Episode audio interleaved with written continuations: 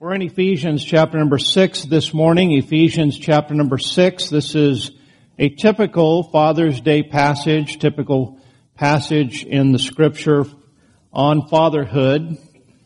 And I want to just speak to you some simple truths here this morning on God's admonition to fathers. Nothing profound today, but sometimes we lose sight of the most important things trying to be profound, trying to make things emotional. Sometimes we just need to focus on just the basics, on what God expects of fathers, and then also what God expects of all of us on how we should treat our fathers. In Ephesians chapter number six and verse number one, the Bible says, children, obey your parents in the Lord, for this is right. The scripture says in the Lord. Obviously, there are parents, there are fathers that exist today that would encourage their children to do things that would be sinful and harmful. God doesn't expect obedience to sinful behavior. He says, obey your parents in the Lord, for this is right. Now, I say this with kind of an asterisk, a disclaimer that just because you don't agree doesn't mean that it's not right. So we live in a day and age where children have been influenced by the culture around them. It's like, well, I'll obey if I agree or if I understand. I didn't grow up in that kind of a culture, and for the most part, most of you didn't either. I, I knew and understood that if mom or dad said to do something, I just did it. And if I didn't, there were going to be consequences. Amen? And uh, consequences that didn't harm me, but they did cause some hurt. Those were the good old days. And then verse number two says, honor thy father and mother. Notice that God distinguishes the difference between children obeying parents and then for everyone, regardless of your age, it says to honor your father and your mother. If you are grown and out of the house and on your own, at that point, your father and mother are no longer your parents. They are not raising you and training you. You have now either gotten married or moved out on your own. And even though at that point you are not commanded to obey your parents, you are commanded to honor your father and mother, which certainly at times would mean obedience. God goes on to say in verse number three, that it may be well with thee and that thou mayest live long on the earth. And so this is a great commandment that God gives with promise. You know, all of God's commandments have the promise of God's blessings, but this one in particular, God says, if you'll obey me in this matter, I am going to take special notice and I'm going to make sure that you're, that things are going to go well with you, that you're going to live a good life. Doesn't just necessarily mean a long life. I know people that have rebelled against their parents and have lived a long life. But I don't know about you. I wouldn't want to live into my 80s and 90s without the blessings of God in my life. I would rather live a short time with God than a long time without Him. I've had times in my life when I was living without Him and I don't like those times. I don't like those memories. There's nothing better than the presence of God in our lives and knowing that God's real and that He's looking down upon us in favor and with a smile. Doesn't that make you feel good? Just the thought that maybe God, the creator of the universe, a holy and a righteous God would look down upon you and I and have a smile on his face when he sees us. I don't know about you, but that encourages my heart. And then in verse number four, it says, Ye fathers, provoke not your children to wrath, but bring them up in the nurture and admonition of the Lord. Let's go to the Lord in prayer. Father, we pray that you'd bless this time that we have today as we admonish fathers, as we admonish children. I pray, Father, that you would be glorified and honored in all that's said and done. I pray that the things that are spoken here this morning would be helpful and encouraging in a day and age when there's just not a whole lot of encouragement to be found. I pray that the Holy Spirit of God would bless us and guide us and uh, help our hearts and help our homes. We ask all this in Jesus' name. Amen. There's a principle that we just read. In fact, this entire context begins back in chapter 5 verse 19 and it carries on all the way down to chapter 6 and verse number 9. The principle is that God always gives the command to the subordinate before he gives the instruction or the exhortation to the authority. We see here that first of all, God says to children, you need to obey your parents in the Lord, for this is right. And then he says to the, to the fathers, don't provoke your children to wrath. If we were to back up a little bit, the husband-wife relationship is outlined beginning in verse number 21, and the principle is consistent. God says to wives, He says, submit yourselves, He says, verse 22, wives submit yourselves unto your own husbands as unto the Lord. He gives the commandment to the subordinate, and then he goes on to give the instruction to the person in authority. He says, husbands, love your wives even as Christ also loved the church and gave himself for it. Later on in chapter number six, he says in verse five, servants be obedient to your masters according to the flesh with fear and trembling. He says to those that are in a position of servitude, you need to obey your masters. And then in verse number nine, he gives the instruction to the masters that they should forbear threatening and remember that they too have a master in heaven and that is God. And so as a principle, always remember that God gives the commandment to the subordinate first and then the instruction to the authority. I would ask you this question. I don't know if you've ever thought about it, but why do you suppose that God has that principle? Why do you suppose that God views the authority structure in such a manner? Well, I certainly can't get into the mind of God, but as I read the Bible, I find that God is a God of authority. And when He delegates authority to someone, whether it be a husband, whether it be a father, whether it be a master, when God delegates His authority, it comes from Him and there is an expectation that that authority will be submitted to. In fact, I read in the Bible that God gives a special blessing to those who obey, please listen to this, those who obey misguided and imperfect authority. Hold your place here and go to 1 Peter chapter number 2. First Peter chapter number two. I'll never forget the first time that I read this for myself and it sunk in.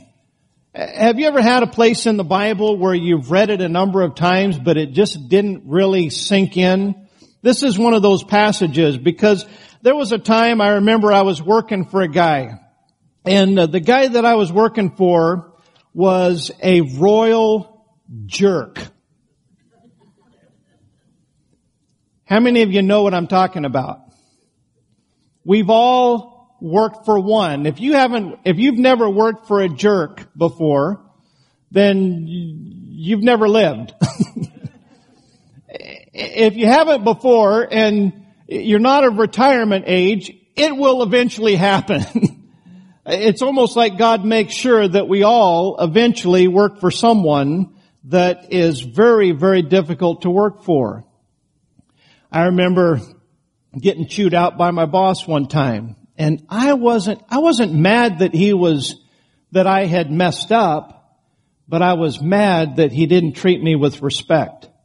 I was in my early twenties. I had already gotten right with the Lord, but I was so indignant. I thought, you know what? He has no right to talk to me that way. And I had this good old boy mentality that you know what, if you, if you, if you treat me right, I'll treat you right, but I don't have to obey you and take it like that.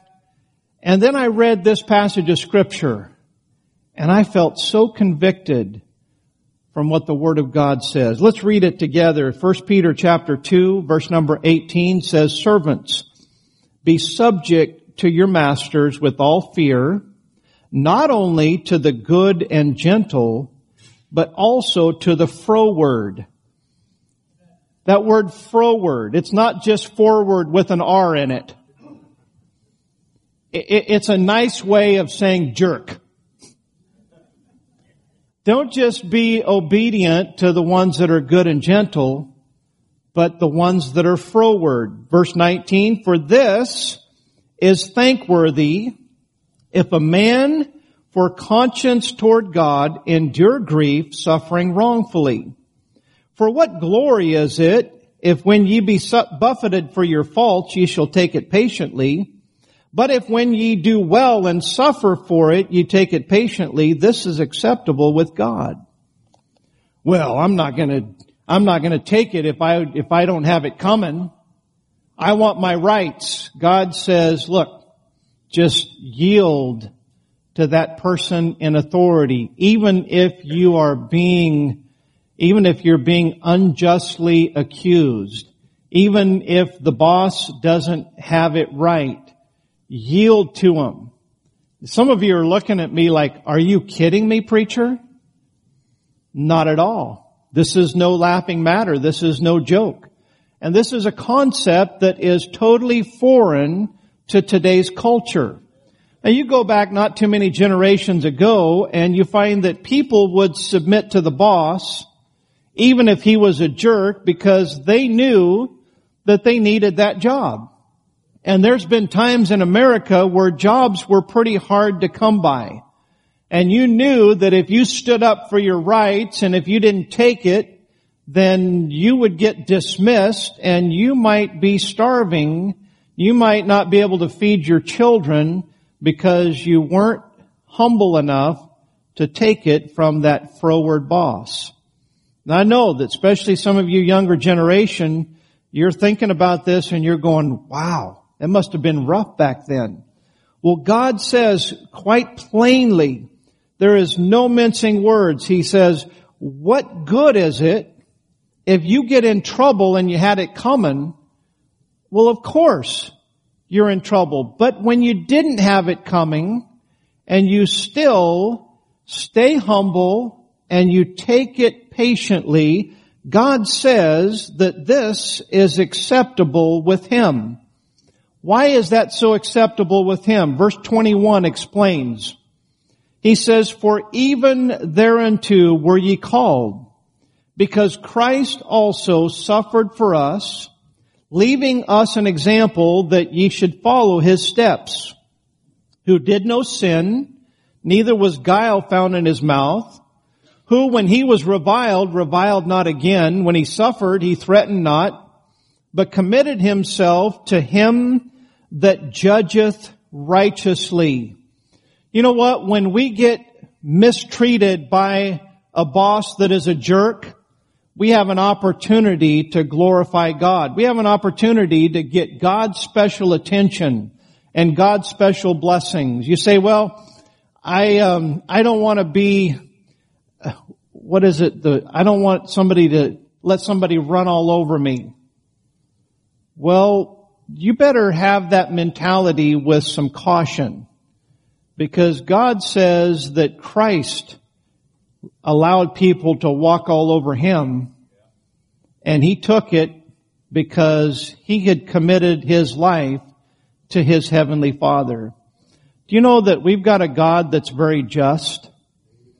And when we get treated unjustly, that God will look down and say, you know what? I need to make up for that.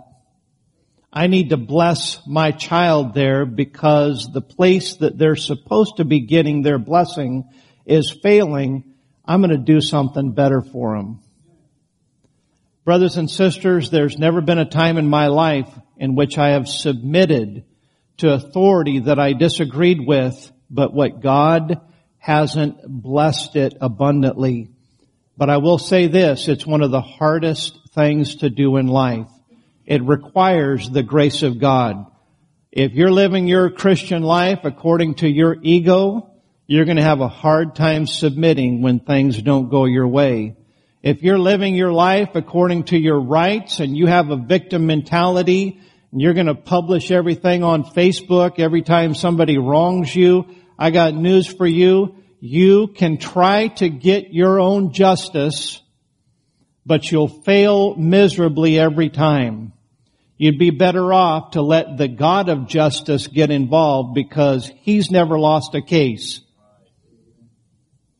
And plus, we get an opportunity to be able to relate to our Savior, Jesus Christ, who lived his entire life being falsely accused, misunderstood, persecuted, and so forth.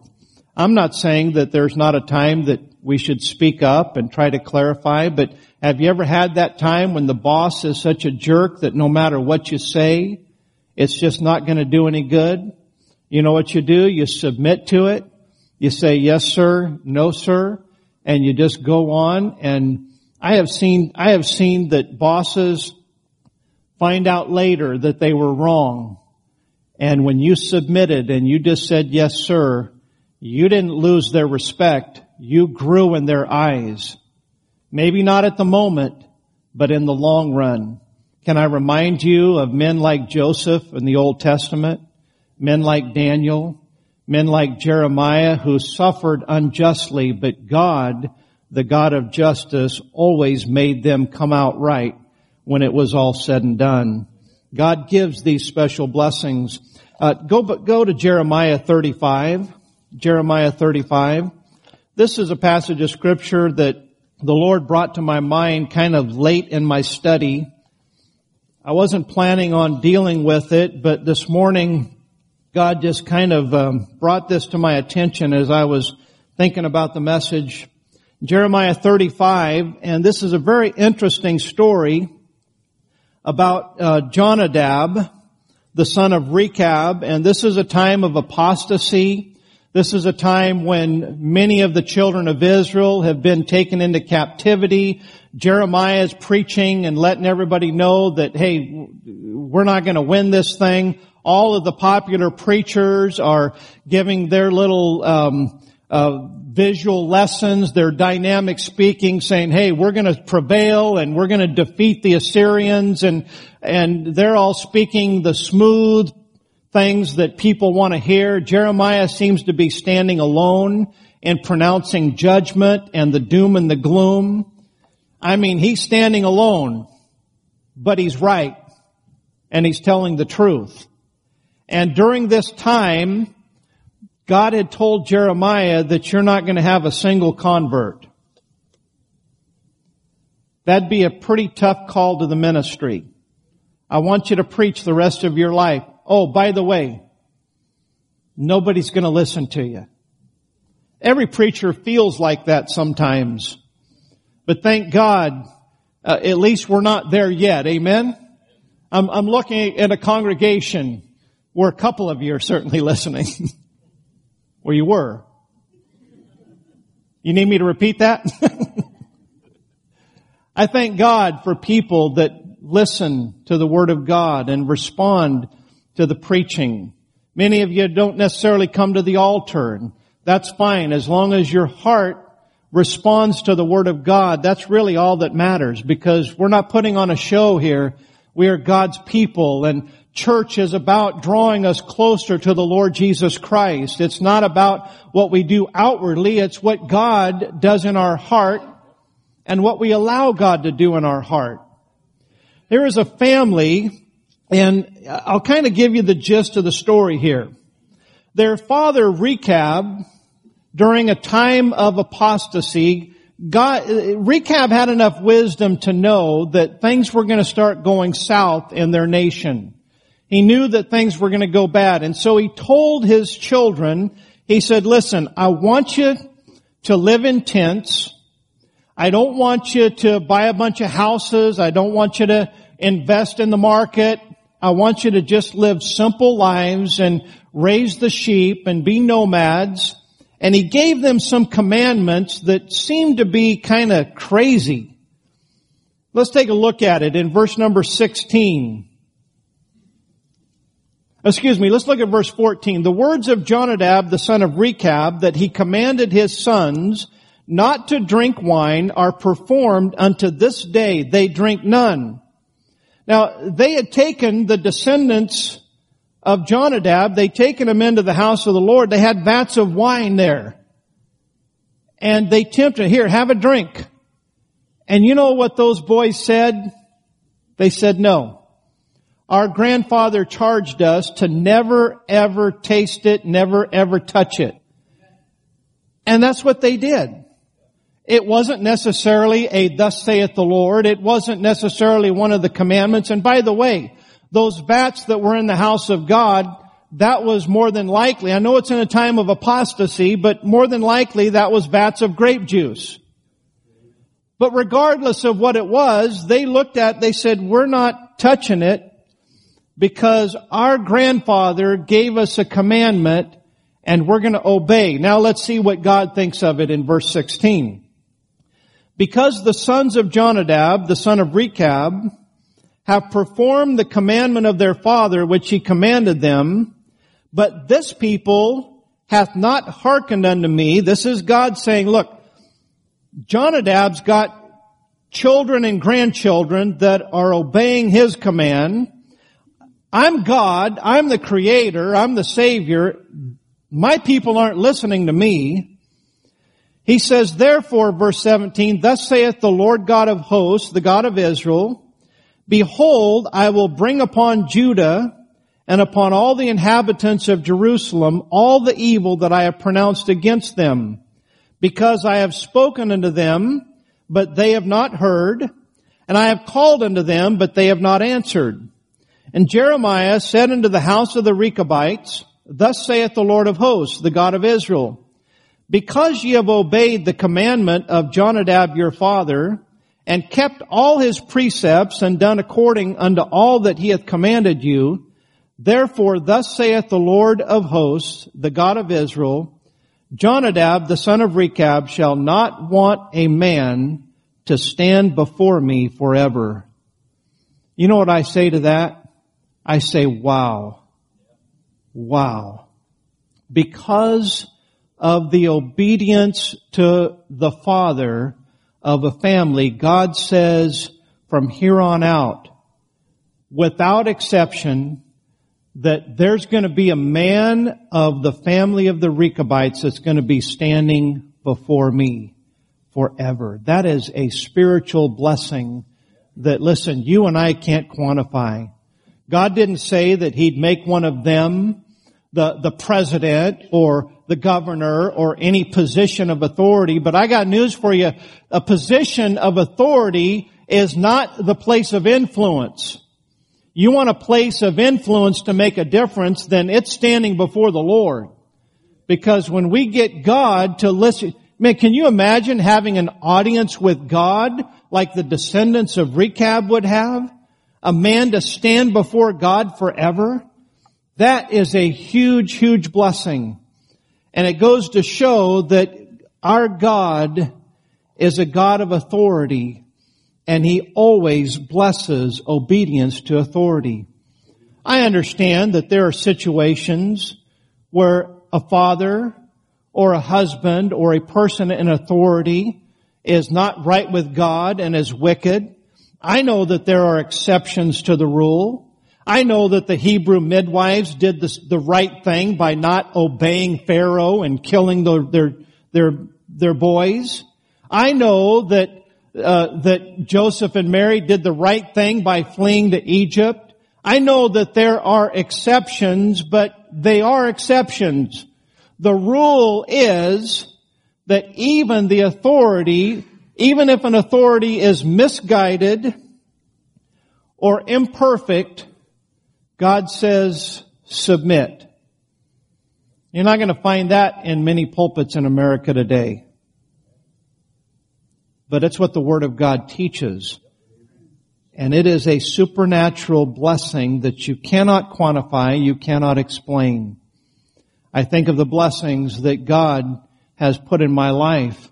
And I can look back and I can trace it to times when I submitted and it didn't make any sense to submit. I can think of times where I submitted to authority when all of my peers who were good godly people are saying, Randy, how can you, you shouldn't put up with that. How can you do that? It's okay. God's got, God's got this. And in most of those cases, it would be years before God would bless. But I can't think of an exception in my life, but what God didn't eventually bless in a big way because I submitted to the authority that God placed over me. So there's our introduction here this morning. I've got three points that are very simple, very quick. It's Father's Day. I know that some of you men are expecting that steak dinner today. Nobody's expecting. Uh, all right. Well, let's move quickly. Number one. Number one, God's blessings on a land are conditional upon the attitudes of fathers toward their children. In Malachi chapter 4 verse number 6, the word of God says, He shall turn the heart of the fathers to the children, and the heart of the children to their fathers, lest I come and smite the earth with a curse. And then Luke 117 talks about the ministry of John the Baptist. He shall come before him, before Christ in the spirit and power of Elias to turn the hearts of the fathers to the children and the disobedient to the wisdom of the just to make ready a people prepared for the Lord. John's ministry was to prepare people to accept Jesus Christ as their Messiah. And one of the most important messages that he was preaching is that dads need to get right with God and have a heart for their children, and children need to get right with God and have a heart for their fathers. That's what makes a culture susceptible to the gospel of Jesus Christ. Why do you suppose that it's hard to reach people for Christ in American culture today? I think that a lot of it comes from the breakdown of the Christian home. Whenever there's a breakdown of the authority structure that God has established, then there's always going to be a withdrawal from God's presence. I look around and I see children as victims today. I, um, I, I don't always agree with everything that Rush Limbaugh says, but I was listening to, I think I was waiting on my wife in the grocery store the other day, and so I flipped on the radio, and Rush Limbaugh was talking about um, the World War II generation, and I think it was during the um, uh, during um, the anniversary of Normandy, and he was talking about how that that no, there will probably never be a war that was fought like Normandy was, or like World War II, where it was just it's just human bodies that were suffering and dying. Nowadays, it's the time of technology. We have guided missiles. We have uh, airplanes. We have all kinds of things that do a lot of the fighting. I'm not saying that there aren't still men that go out and have to fight the battle, but it's not in the massive quantities like what we saw back in World War II. Probably will never happen again. Rush Limbaugh made a statement that I thought was very profound. He said, that generation and before the World War II generation, those who went through the Great Depression, those who went through World War I, they understood the real suffering and challenges of life and how to get through it. He said the baby boomers and younger, we've had to invent our own struggles. And you think about some of the causes that people fight for today. Save a tree. I know people that have chained themselves to a tree just to try to keep that tree from being destroyed. Where would that come from? What would somebody who fought in World War II think of that agenda that's worth dying and sacrificing for? We've got people today that are victims over things that really shouldn't even have caught anyone's attention, and yet a person's life is defined by some mistreatment by a parent or a teacher or what have you. I'm telling you, we are very, very thin-skinned today. We've got a culture that is a greenhouse to cultivate victim mentalities. We need to rise above the victim mentality. We need to start having some backbone and some toughness. You know why we're not tough today? because we don't love the Bible. The Bible says quite clearly, great peace have they which love thy law, and nothing shall offend them. People are so offended today. Listen, I'm preaching what the Word of God says as far as respecting and submitting to authority. I'm not ignorant to the fact that there are many people in positions of authority today, including pastors, who are not necessarily righteous and not necessarily, that don't necessarily handle things the right way. I understand that. But I also know that we live in a day and age when the authority or the person in authority, it doesn't matter how you handle it, you didn't handle it right. Parents, guard yourself from that mentality. Guard yourself. Well, the teacher wasn't fair with my, with my, I'm, I'm searching for the word here that's appropriate.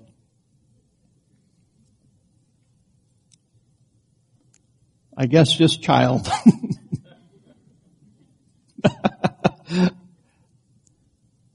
the teacher wasn't fair.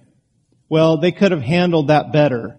Why is it that the person in authority always has the microscope placed upon them, but the person who committed the offense, you know what it is? It's just a distraction. It's a diversion to get the focus off of the person who actually committed the crime or disobeyed the rule. Uh, we're living in a very lawless ruleless time period where people don't take rules serious. I understand eh, we, we also live in a very liberal culture where they've got rules for everything. Have you noticed that? You know what? I, I, am a proponent of wearing seatbelts. I, I, I think that they're safe. And statistics prove that. I think that it's wise to wear your seatbelt. I just think that it stinks that the government tells me that I have to do it uh, you know, I, as, can you imagine what our founding fathers would think of that rule? It's like, that's none of the government's business. You know what? If you want to, if you want to bash your brains on the dash or the steering wheel, help yourself. It's your business. But it is the law and it is the rule and if you don't agree with it, I would recommend that you do it anyways because tickets cost a lot of money, right? Back to my thought here. Fathers, our heart needs to be toward our children. Not like the selfish dad today who lives for himself and just kind of gives his family all of the leftovers. I, that's probably one thing that I miss now that my children are grown. I enjoyed being a father. It wasn't a drag to me. My children were, it was such a blessing and such a joy to raise my children and to just uh, to know them and to love them and to protect them. I don't remember a single time that I ever, ever felt like I resented going to work. And there were times when, when I had to work 60, 80 hours a week just to pay the bills. And even at that, we didn't know how we were going to pay the bills. I don't remember ever ever resenting my children because of the doctor's bill or the, the diaper bill. My wife was saying the other day that once our kids got out of diapers, we started eating meat again.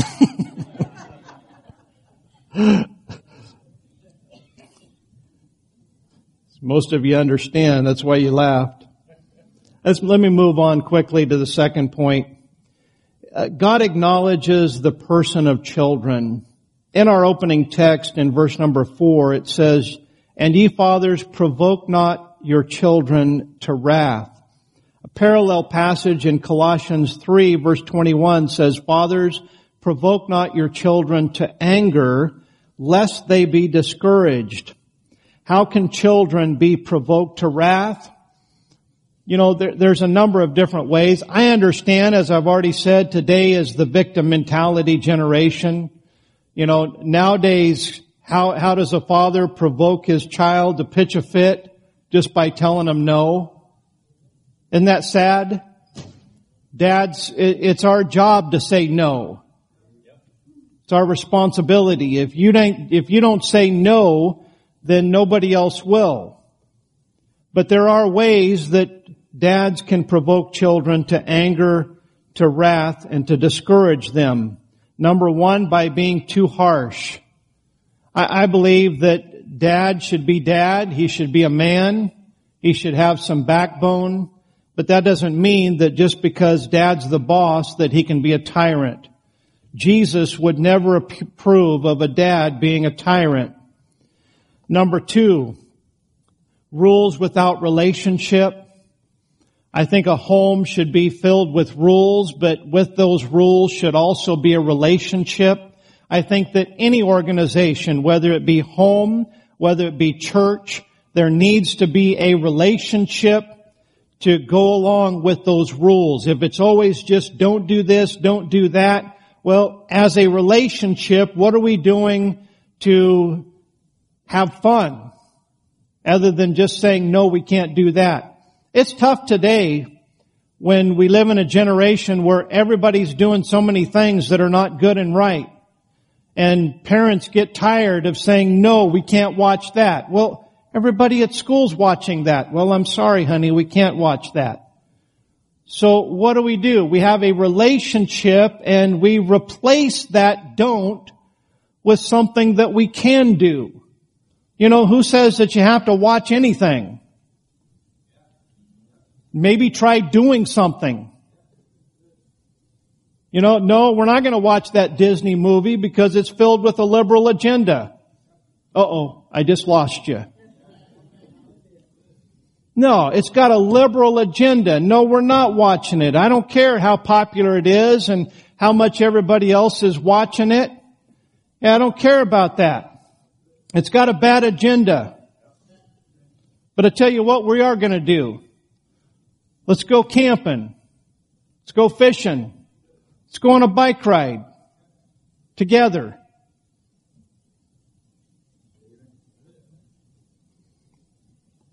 Number three, inconsistency and instability. There is a way to parent that's not necessarily too harsh, but it's just too wishy-washy. And children never really know where you stand. No might mean no today, but it might mean yes tomorrow. And so if the child thinks that it might be yes, and there's no inconsistency, then when that child gets told no, and doesn't understand that the principle, listen, if it was no yesterday, and it's yes today, the child gets confused. And what the parent is doing, you're now putting the pressure on the child. I've said this and I believe it with all of my heart. Parents today explain way too much to their children. And their children, everything, they're trying to think about it and they just feel this pressure and this burden. And listen, parents, especially when your children are younger, keep it simple. No, sweetheart, you can't do that. And if a, if a parent, if a dad is consistent, then that child will know that, hey, that's the end of the, that's the end of the conversation. We're not going anywhere further. We can move on and we can be happy. But that's not the way that parents raise their kids today. You know, you can get away with it when they're real young. But as they get older, you're going to regret it. And so, um, have a relationship, but be consistent and be stable. And then number three, our last point, the instruction to raise children in the nurture and admonition of the Lord is to fathers, not mamas. I'm not saying that mamas don't play their rule, their role, but we think about mama being the nurturer. But dads, we can't leave the, the mama to do all of the nurturing. Dads are the ones to whom God has given the admonition. We're to raise them in the nurture and admonition of the Lord. To nurture is to feed, protect, support, and encourage during a time of development. Admonition means to counsel, advise, and to caution. We need to instruct them. We need to discipline them. We need to do all of those things. And this is the nurture and admonition of the Lord. It's the same thing that God does with us as His children is what we're supposed to turn around and be to our children. I, I wonder how many people grow up in quote unquote Christian homes or grow up in church but they never really have a proper understanding of God because they never saw it demonstrated in their earthly father.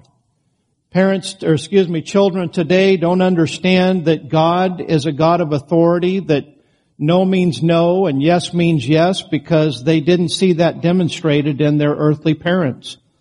They were able to manipulate and they were able to figure out how to get their way with their parents and so they go through their whole life thinking that they can relate to God in the same way.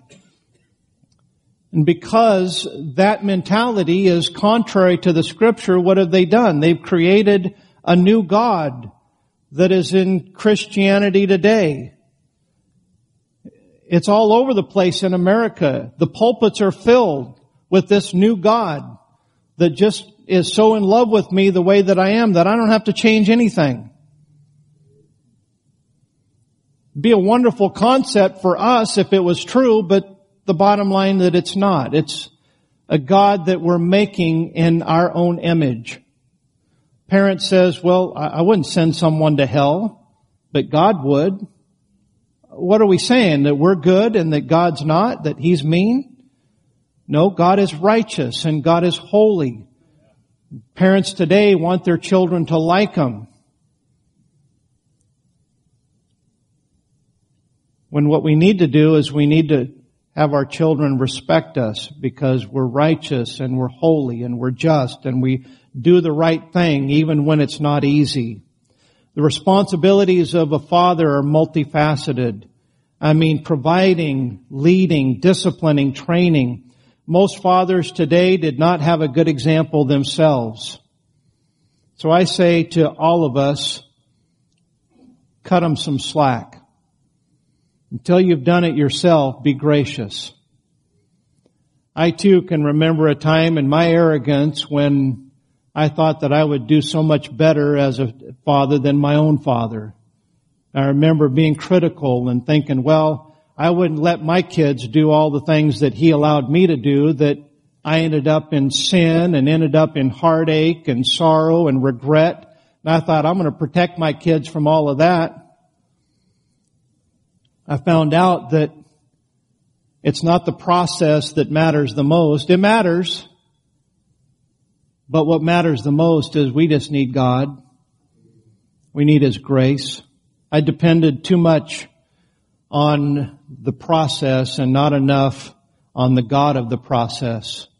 I should have been more humble and I should have said, God, I'm doing the best that I can to raise my kids.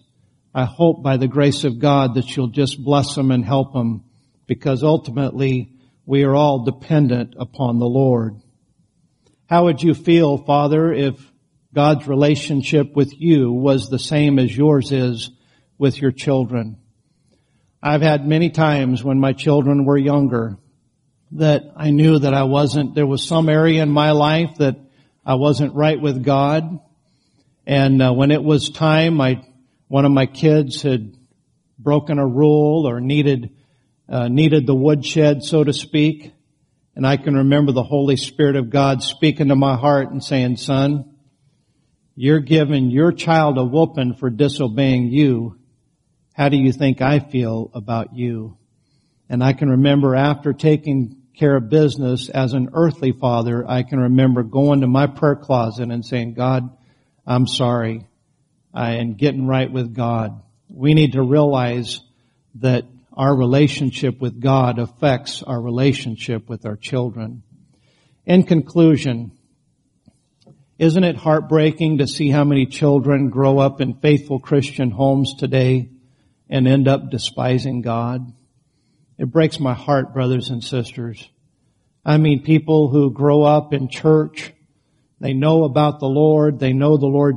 They know about Jesus and the cross. They've been taught. They've been trained and yet in their heart, they just end up having a despising heart toward God. I wish I didn't know as many as I know today. I think about kids that we've had in our college and career group in the past and you find out the direction that they took in their life and you think, how could somebody be under the sound of the Word of God? I always thought that as I was growing up in weak, watered down churches, I thought that I had an excuse for my rebellion and I thought, well, you know, if we just give them the pure truth and we live godly examples before them, then everything's going to turn out just right. And I found that the devil is very, very powerful. There is no fail-safe way. There is no fail-safe process. All we can do is do the best that we can to raise our children in the nurture and admonition of the Lord. I think about the father of the prodigal son. God doesn't tell us what kind of a dad he was, whether, I mean, it seems like in the story that he was a very gracious, very kind-spirited guy, but we don't know what kind of a man that he was. He had one son that stayed home and did right, but was arrogant. He had another that went off into the far country and wasted all of his inheritance. And eventually he came to himself. Eventually he found out that the world didn't love him back. He found out that all of his friends that he was trying, that he loved them, but they didn't return that love. He realized, you know what? It wasn't near as bad in dad's home as I thought that it was. And he went back, the Bible says, he came to himself. I don't know much about that man as a dad, other than the fact that he was faithful. He was still there, still doing the same thing. He didn't change. I, I can't help but feel that every single day that his heart was yearning for his son. Remember what he said to his elder son? He said, this my son was dead and is now alive. I mean, he was heartbroken for his son, but when his son returned, all he could think about is just how glad that he was that his son was back. He didn't browbeat him. He didn't give him a guilt trip. He didn't say, what'd you do with all of that inheritance? He didn't start interrogating him about all of his sin. I think that he knew. He knew what the far country was like. And he was just glad that his son had come home. He was faithful. In Genesis 18 and verse number 19, God said of Abraham, He said, For I know him, that he will command his children and his household after him. They shall keep the way of the Lord to do justice and judgment that the Lord may bring upon Abraham that which he has spoken of. God looked at Abraham and he says, should I tell him what I'm going to do? You know what? He's going to order his household after him. He's going to, he's going to command his children to do the right thing. He's going to take the lead of a father. He's going to raise his children and take responsibility for his household. God says, I'm going to be transparent with him. I'm going to let him be in the know of what I'm thinking. In Galatians 3 verse number 9 says, So then they which be of faith are blessed with faithful Abraham. Abraham was not this choleric leader kind of guy. Abraham was very soft spoken, but he was strong. He made some mistakes. He had some failures, but he always recovered and he always stuck with God and God refers to him as faithful Abraham. I wish that I had the words to tell all of you fathers the formula just to be the perfect dad. I don't have those words, but I do know this. We ought to be faithful to God. We ought to understand and know God well enough that we can turn around and be the same kind of authority figure to our children. Dads, if you made some mistakes in the past, there's something that you need to apologize for, then apologize, but then move on and be faithful to the Lord. We don't have control over our children, but we have control over our heart and our faithfulness to God. There are no formulas, but there is a God who cares. Children, obey your parents in the Lord, for this is right. Honor thy father and mother, which is the first commandment with promise, that it may be well with thee and that thou mayest live long on the earth. We need reminded of God's blessings and God's promise. Let's go to the Lord in prayer.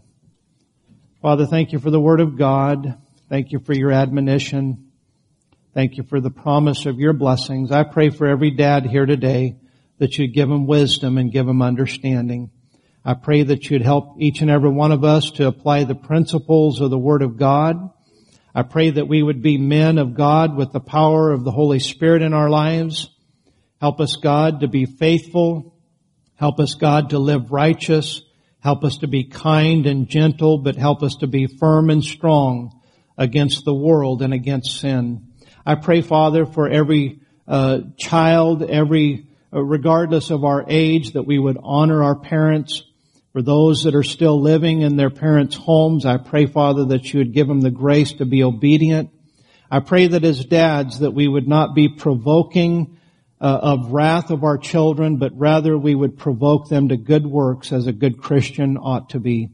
Draw us closer to you, we pray, in Jesus' name. Amen. Let's stand to our feet. Hymn number 306. Number 306. As we sing, the altar's open. If God spoke to your heart, we invite you to come.